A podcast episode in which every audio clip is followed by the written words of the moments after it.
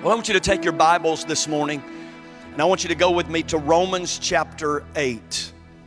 To Romans chapter 8. Now, we're going to be looking at a lot of different passages of Scripture today, as I normally do. I hope you have a piece of paper, I hope you have something to write with. But most of the scriptures that I'm going to be looking at today are going to come from Romans chapter 8. So if you have your Bibles this morning, you can open them there so that you can read along with me. You can underline, you can highlight, so that later, as you are reflecting more deeply on what we talk about today, you can get a better understanding so that you can have a better application of God's Word. I started this series last week and I shared with you that it's going to be a short series, but this series called The Weapons of Our Warfare. And the apostle Paul said this in 2 Corinthians chapter 10 verses 3 through 5. He said, "For though we live in the world, we do not wage war as the world does." And it's no secret that we are in a battle. We are in a war. And many times that war is taking place in our minds with our thoughts.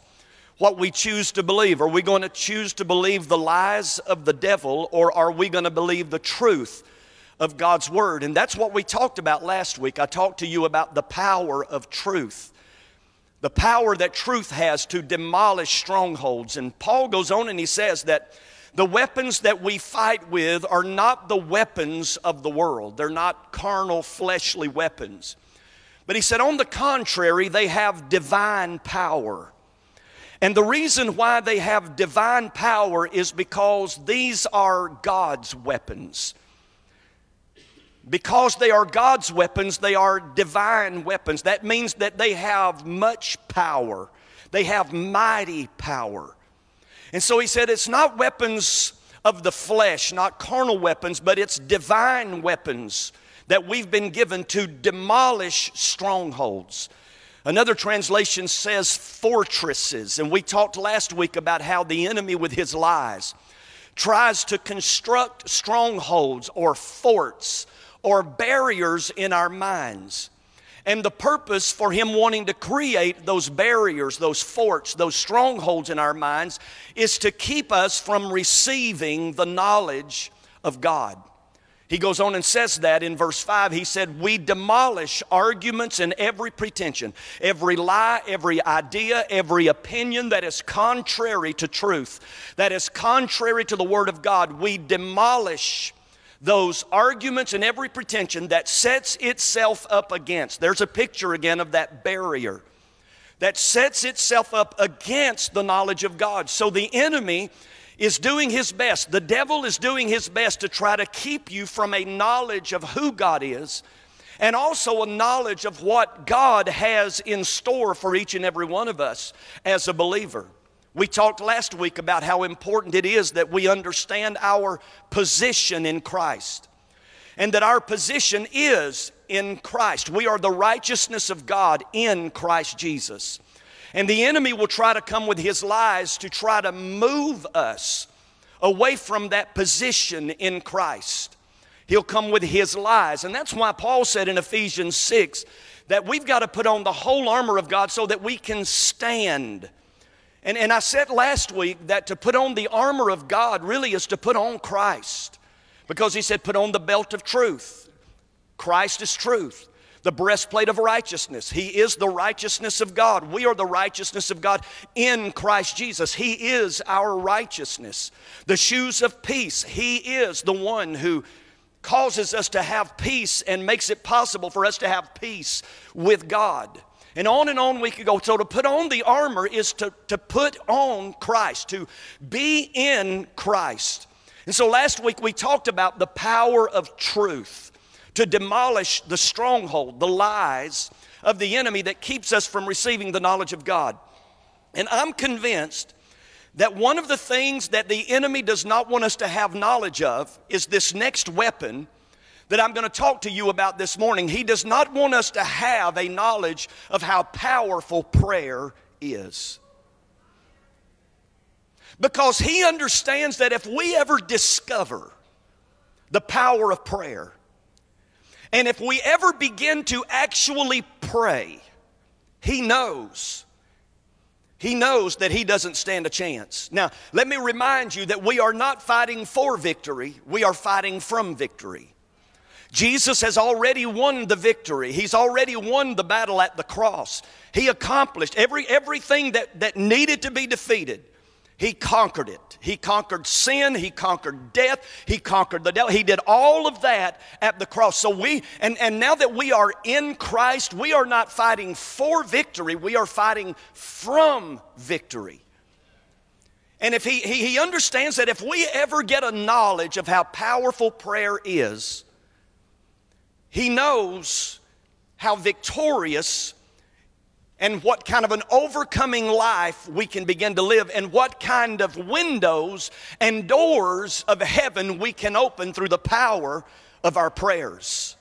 And so this morning, I want to talk to you about the power of prayer, but more specifically than that, I want to talk to you about the power of praying in the Spirit. All right? Now, now I know that I'm in a Pentecostal church this morning. And for the most part, when I say that I'm going to talk about the power of praying in the Spirit, what's the first thing that comes to your mind? Praying in tongues. Praying in the language of the Spirit.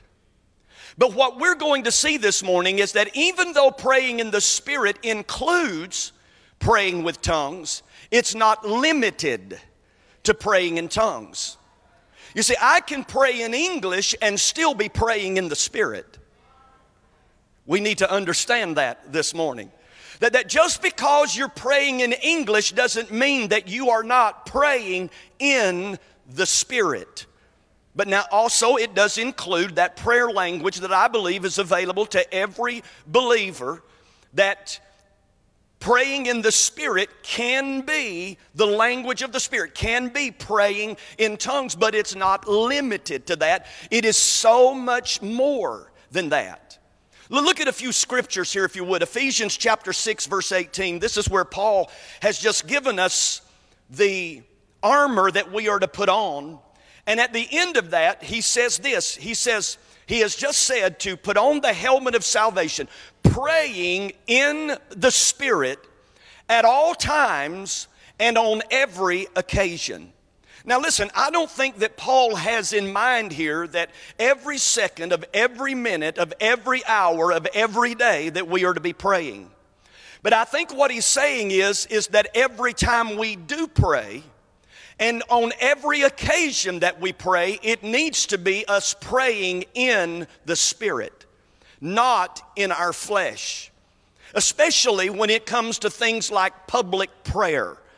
Because sometimes, if we're not careful, when it comes to public prayer, we're praying to impress people with our words. We're praying to impress people with our prayers. But Paul said that when you pray, Pray in the Spirit at all times and on every occasion. It needs to be spiritual prayers that you are praying. And then he said, Stay alert and be persistent in your prayers for all believers everywhere. Now, I didn't put verse 19 up, but I should have because it's a very important verse. Because a lot of people, when they read this, most Pentecostals, when they read this, say that praying in the Spirit here is referring to praying in tongues. And it could include that, but it is not limited to that. Because in the next verse, verse 19, Paul actually tells them what to pray. He said, I want you to pray for me First of all, that I will speak the words that God wants me to speak. And that secondly, I will have the boldness to be able to do that. So he's not just talking about praying in an unknown tongue, he's also talking about praying in a known tongue because he said, Here's what I want you to pray. Pray for me that I will say what needs to be said, that I will speak the truth, and also pray for me that I will have the boldness to do that. So, Ephesians 6:18, pray in the spirit. Jude verse 20 says this, but you beloved, talking about those of us who are followers of Christ, he said, build yourselves up in your most holy faith, praying in the Holy Spirit. And I'm going to explain that in just a moment what praying in the Holy Spirit fully means and fully entails. Now, as I said, praying in the Spirit can include praying in tongues, it can be praying in an unknown language. And we see that specifically mentioned here in 1 Corinthians chapter 14 verse 15.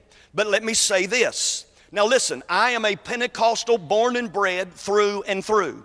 I, like the Apostle Paul, pray that I can speak in tongues more than all of you. I, I, pray that. I pray that my prayer language will, will consistently have, have release in my life because I believe in the power of that.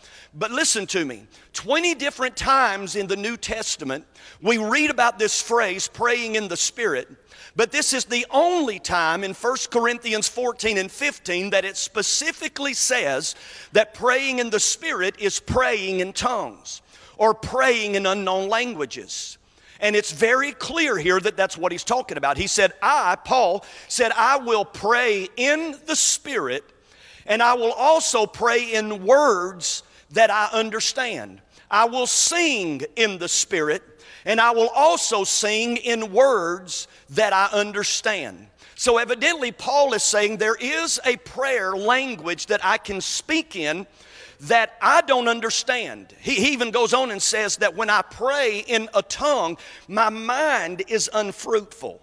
In other words, my mind doesn't comprehend it. And that's why it's so hard for people to release the prayer language that I believe the Holy Spirit wants every believer to have is because we've got so many analytical people in the body of Christ that if they can't understand it, if they can't comprehend it, if it's not fruitful, then they don't see it, fruitful to their mind, that is, then they don't see the need for it. But Paul said, it's not fruitful to my mind when I pray in the Spirit. I don't understand what I'm saying. My mind doesn't comprehend it, but he said it bears witness. When the Spirit of God prays through me, it bears witness with me that the prayer prayer that needed to be prayed got prayed. Amen. And, and so he's very clear here that praying in tongues, praying in an unknown language is, is biblical. There, there is absolutely nothing in Scripture that teaches against it, but it's not limited to that. that that's, and, and, and, I believe that even in a lot of the minds of Pentecostals, the enemy has been able to construct a barrier. The enemy has been able to construct a stronghold in our minds because we think that praying in the Spirit is limited to praying in tongues. But it isn't, it's so much more than that. So let's talk about that for just a moment. What is praying in the Spirit? What does it really mean? Well, I believe that the best way to get the answer to that is let Scripture interpret Scripture. And when the Bible talks about praying in the Spirit, that phrase in the Spirit comes from a Greek word, one Greek word that has four different meanings to it. Now, I know that's hard for us sometimes to understand as well because in the English language, every word pretty much has one meaning. But that's not the case in the Greek language. In the Greek language, some words can have several different meanings. And, and this phrase, in the Spirit, has four different meanings. The, the Greek word has four different meanings. Here, here's what one meaning is To pray in the Spirit is prayer by means of the Holy Spirit.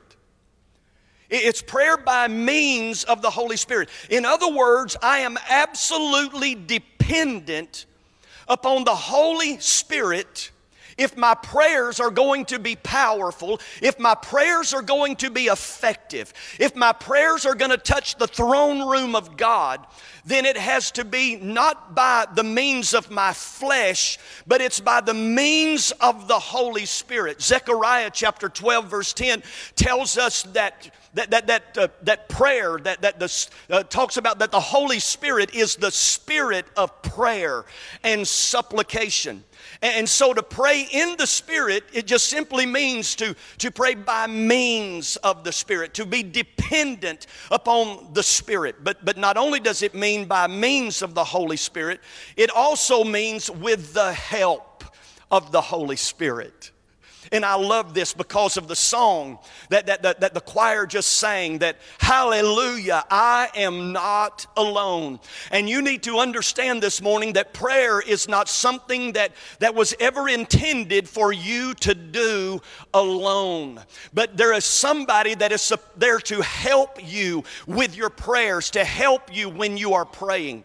A good example of that would be if somebody's trying to move a heavy box and it's too heavy for them then I'm going to go over, I'm going to get on one side of the box, and they're going to get on the other side of the box, and together we are stronger than just one working by himself. And so together we are able to pick up that box and we are to carry the box. And that's what this means when it talks about praying in the Spirit.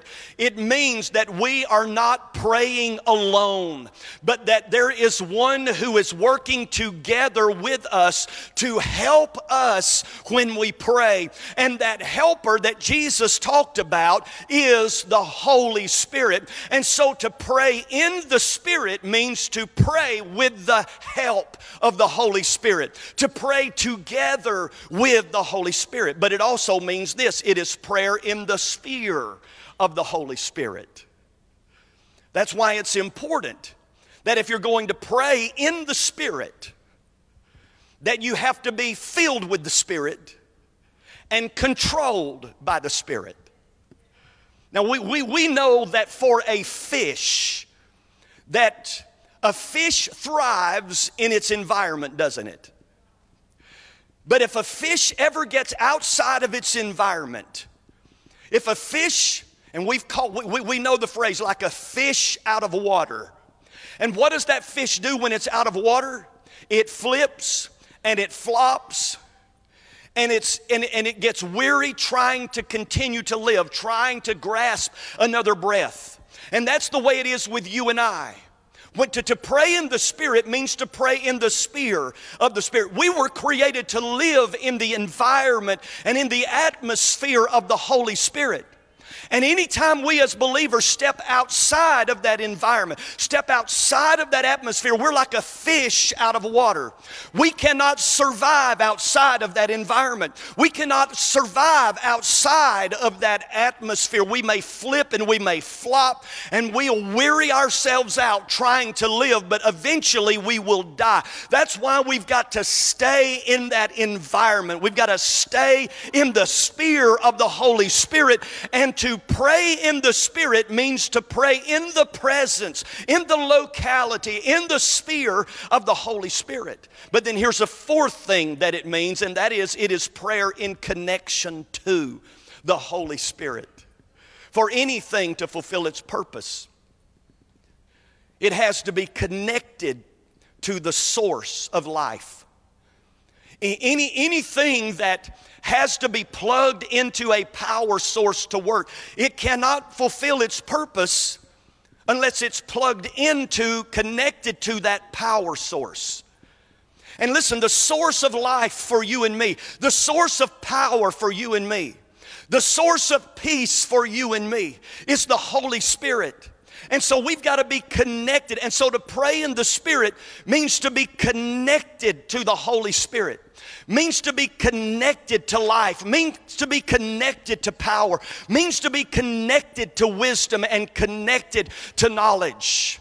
I, I, like it. I like this that, that, that, that George Lawrence Lawlor said about praying in the Spirit. He said that praying in the Holy Spirit is praying out of hearts and souls that are indwelt, illuminated, and filled with the Holy Spirit. So, to sum it up, I believe this is what it means to pray in the Spirit. Praying in the Spirit should be understood as praying in the power of the Spirit by the leading of the Spirit according to His will. Let me read that one more time. Praying in the Spirit is praying in the power of the Spirit by the leading of the Spirit and according to His will. It's not limited, it includes, but it's not limited to just praying in tongues. It is praying in power, it is praying with the leading of the Spirit, and it is praying the will of the Spirit, that the will of God would be done. Because anytime we pray something outside of the will of God, we are not praying in the Spirit. We have jumped into praying in our flesh. So let me tell you why this is so important. Why do we need to pray in the Holy Spirit? And I'm hoping that we will understand this morning what, what a powerful weapon this is we have. You see, the Bible doesn't just instruct us to pray, the Bible says pray in the Spirit. Now, why? Why do we need, what's the purpose of praying in the Spirit? Well, one of the purposes is because of this problem that we have of indifference, apathy, spiritual lethargy. Is there anybody here this morning besides me? And I'm just going to be transparent with you today. But is there anybody else here this morning that just sometimes you just don't want to pray? You need to just go ahead and admit it. You, you just don't want to pray.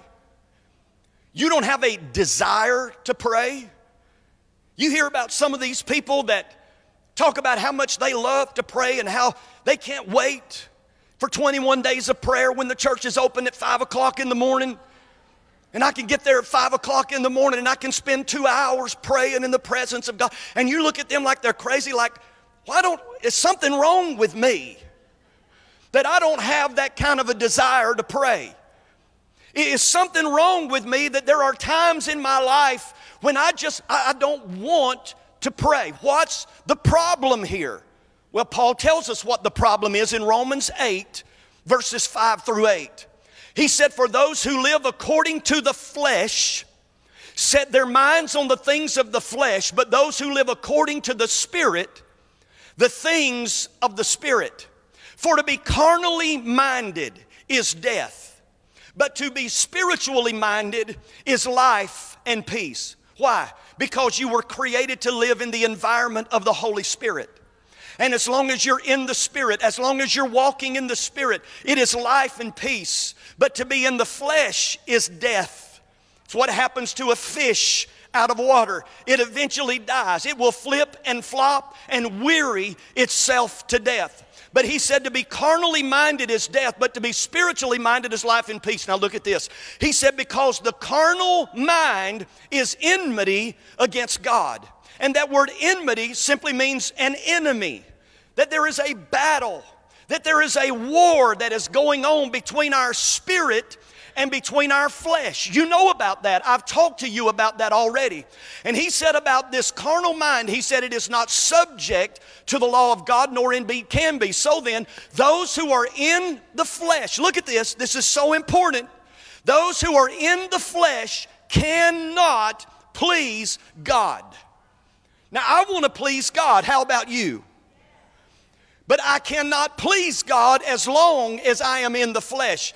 And so look at what he says in Galatians chapter 5 verse 17. He said the sinful nature wants to do evil, which is just the opposite of what the spirit wants, and the spirit gives us desires that are the opposite of what the sinful nature desires. Did you know that if it were not for the spirit of God living on the inside of us, we would never have the desire to pray?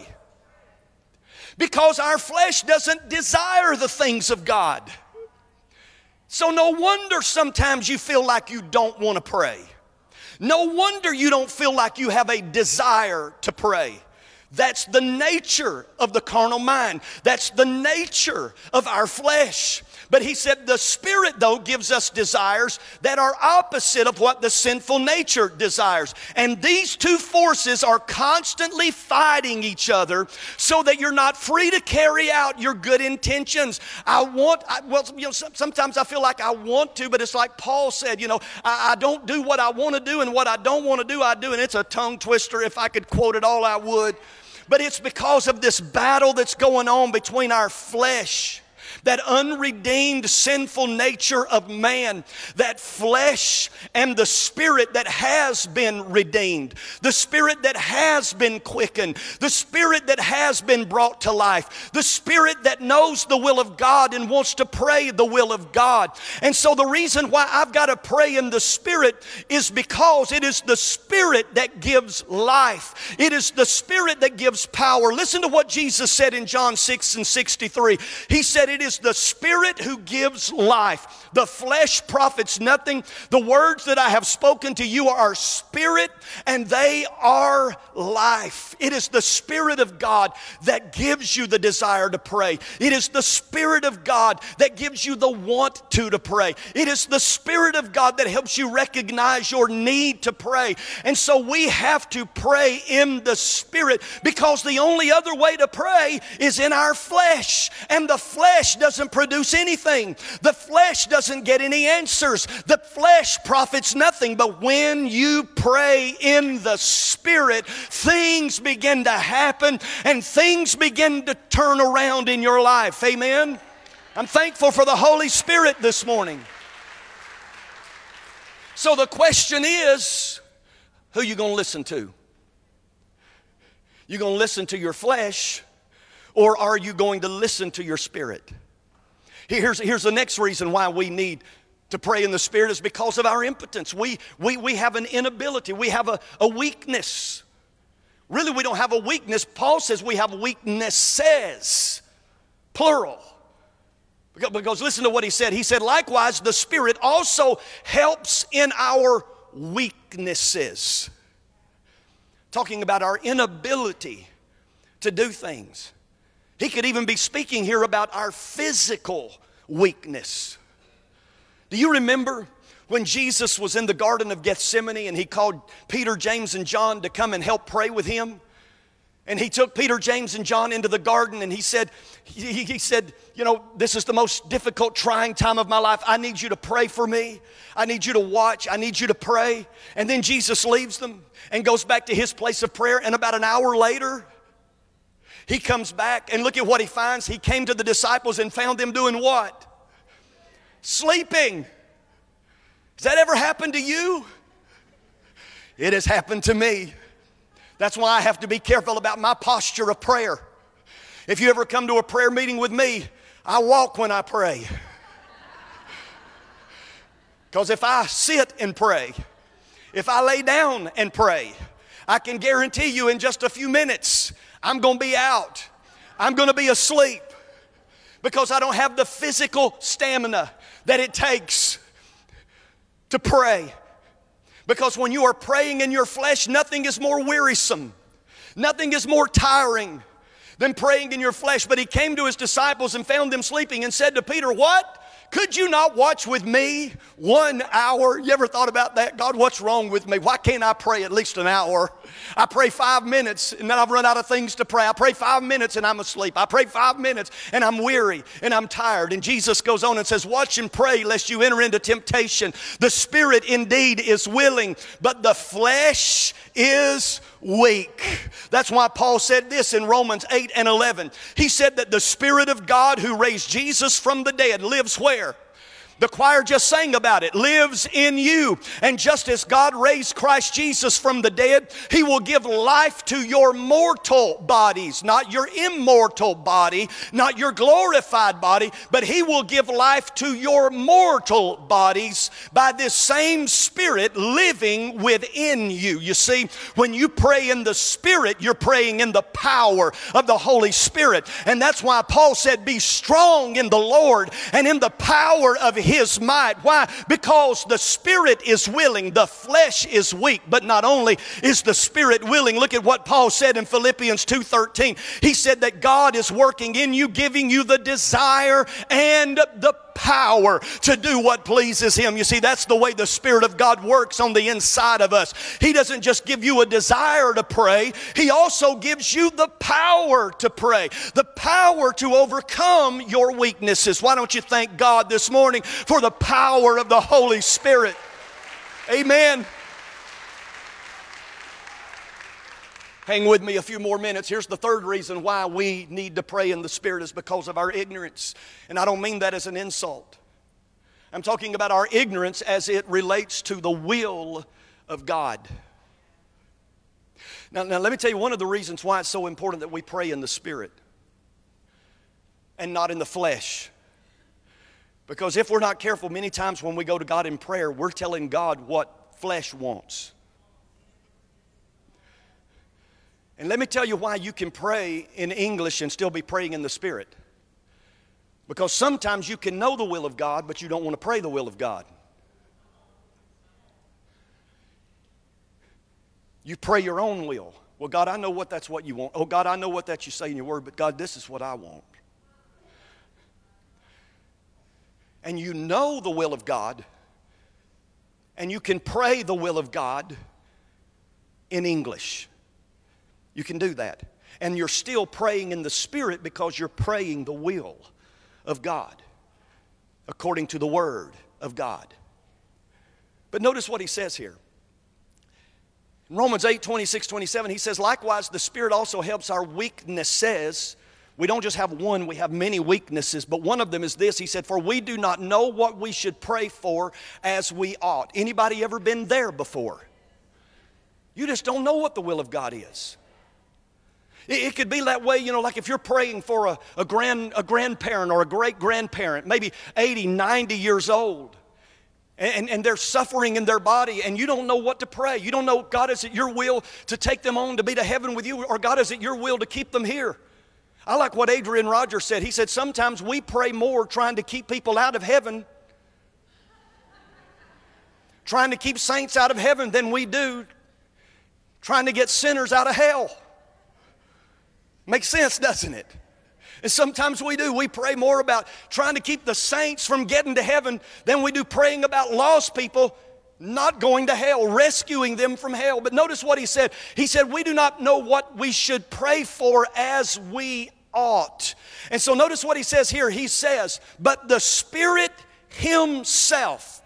Now, some of you have a King James Version Bible and it says the Spirit itself. Bad translation. Holy Spirit is not an it, Holy Spirit is a person. Father, Son, and the Holy Spirit. And he said that the Spirit Himself makes intercession for us with groanings which cannot be uttered. This is the third time in this passage that he's talked about groanings. He talked about how all of creation is groaning, waiting for the adoption of the sons of God. That is, creation is waiting for that moment when Jesus is going to establish his kingdom and everything's going to be put back in order again, just like it was in the Garden of Eden. And all of creation is groaning. And a lot of people believe that's why there are earthquakes and, and that's why there are, are so many different kinds of storms and natural disasters, because all of creation creation is groaning. And then he says also that we, those that have been redeemed by the blood of Jesus, he said, we are groaning also waiting for the redemption of our bodies so that we can get rid of this carnal, fleshly nature and put on our glorified body. We're groaning. And then he says there's a time when we don't know how to pray, and that's when the Holy Spirit helps us.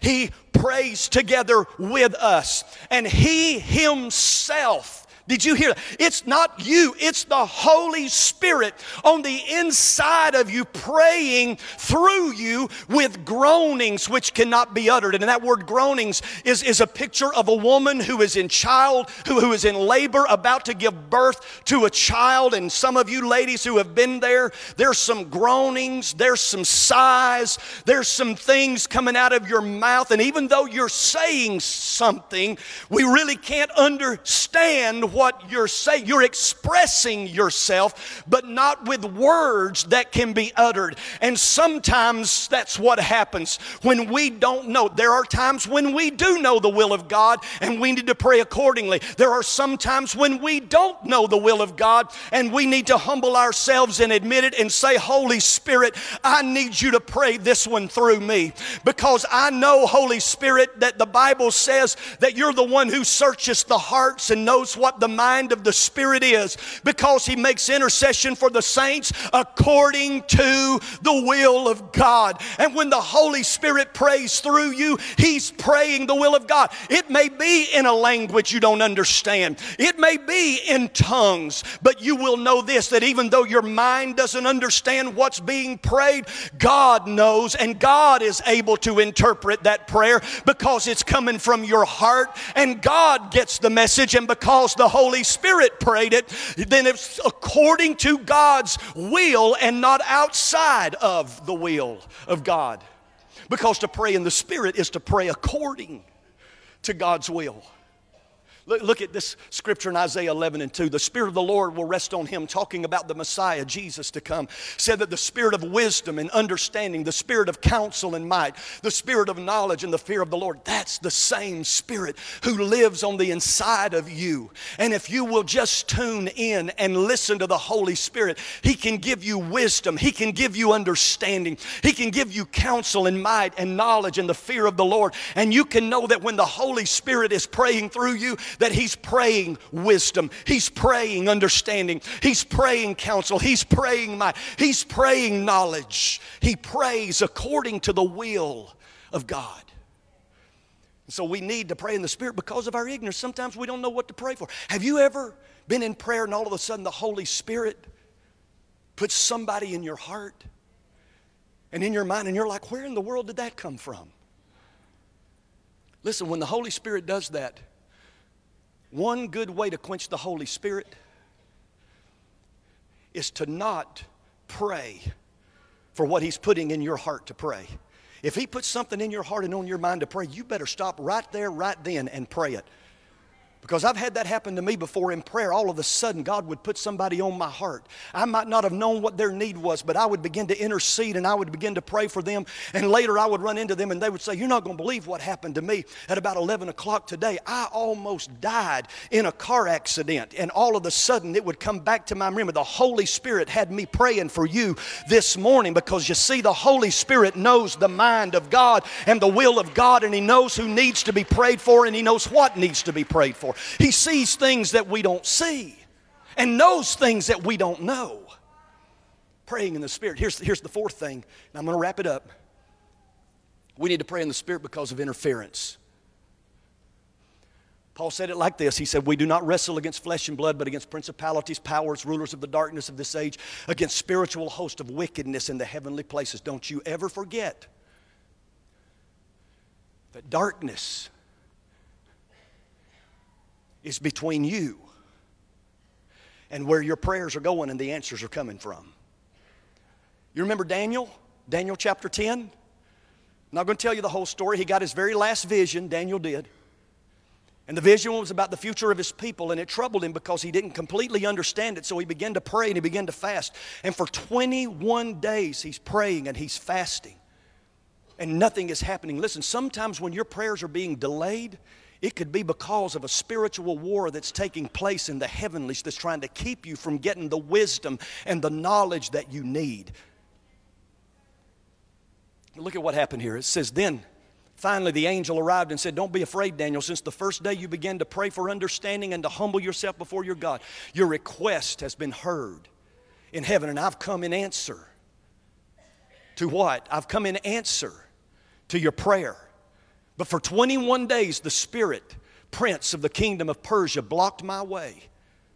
Then Michael, one of the archangels, came to help me, and I left him there with the spirit prince of the kingdom of Persia. Now I'm here to explain what will happen to your people in the future, for this vision concerns a time yet to come. 21 days, no answer. Some of you like, well, I've been going 21 weeks and 21 months. Some of you 21 years.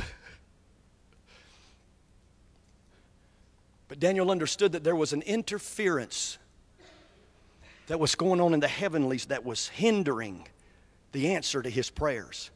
But that didn't stop him. He kept praying, he kept fasting, he kept believing. And sooner or later, he got that breakthrough, that answer that he was looking for. That's why we have to pray in the Spirit, guys. It's because of the interference. And we've got to continue in the Spirit, continue to pray in the Spirit until things break loose and the answer comes. And then here's the last reason, and team, you can go ahead and come. We need to pray in the Spirit because of inaccessibility. Inaccessibility.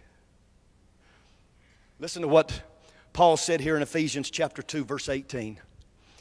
He said, For through him, that is Jesus, we both, and he's talking about Jews and Gentiles, he said, We both have access by one Spirit to the Father.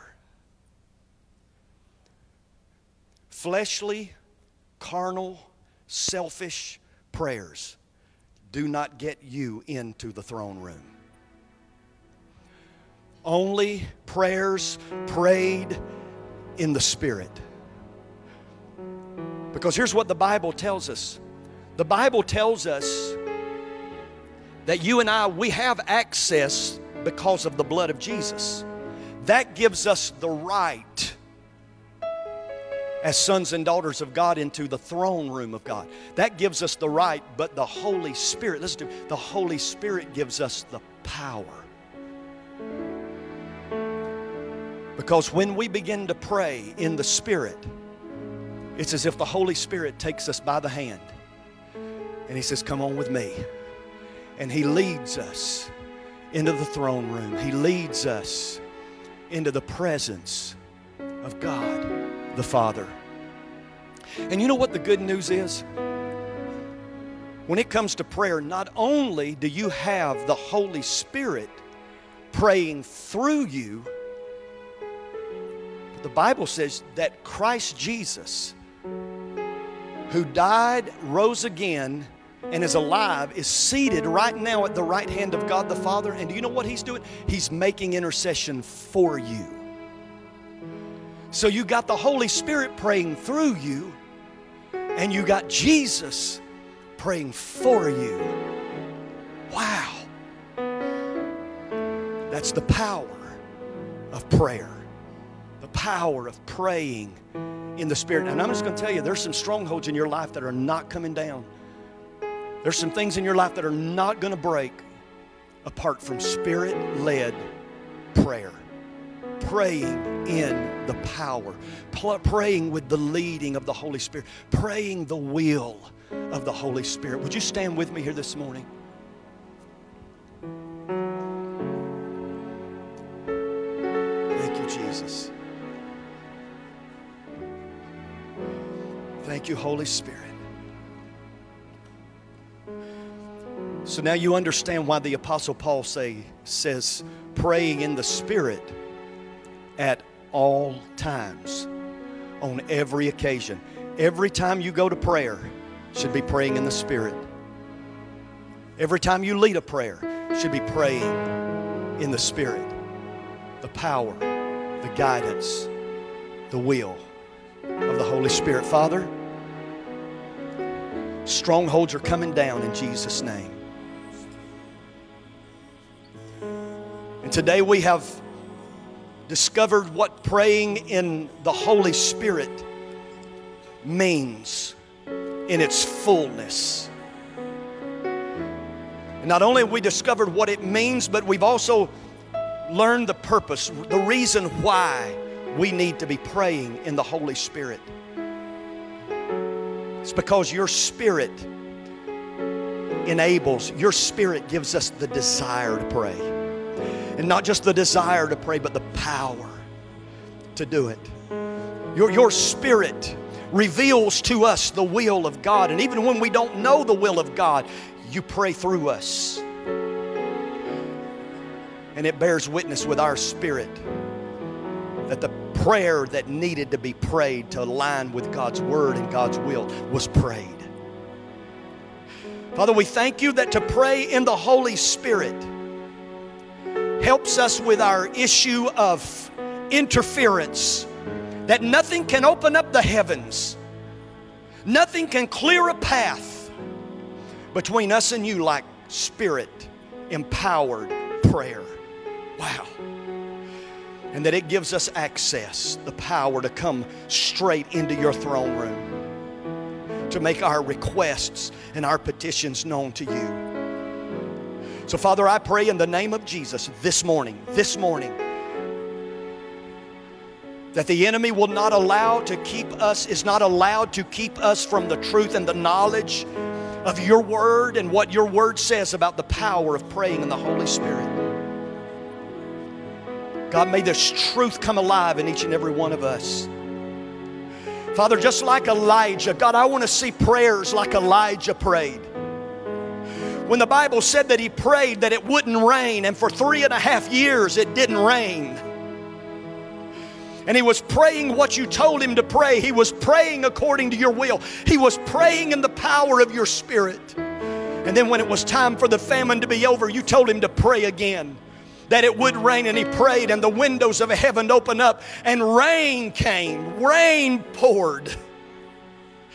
And that's why James tells us that the effective, fervent prayers spirit led prayers, praying in the spirit, effectual, fervent prayers of a righteous man avails much. It gets results, it gets answers. Which we must ask ourselves this morning Holy Spirit, if we're not getting answers, are we praying in the spirit? Or are we praying in our flesh? God, help us this morning. We need you. We, we, we know that even our prayers, Lord, are powerless without you and apart from you. We need your help in Jesus' name. And everybody said, Amen. Amen. Can we just give God some praise? Well, I hope that you were blessed and inspired by today's message. We here at Summerton Church of God believe that God is a God who still does miracles, and we're seeing it on a weekly basis. People's lives being transformed by the power of God, being saved, healed, and delivered for the glory of God. And we want you to experience it for yourself. So why don't you come and be our guest one Sunday here at Summerton Church of God? I look forward to personally meeting you.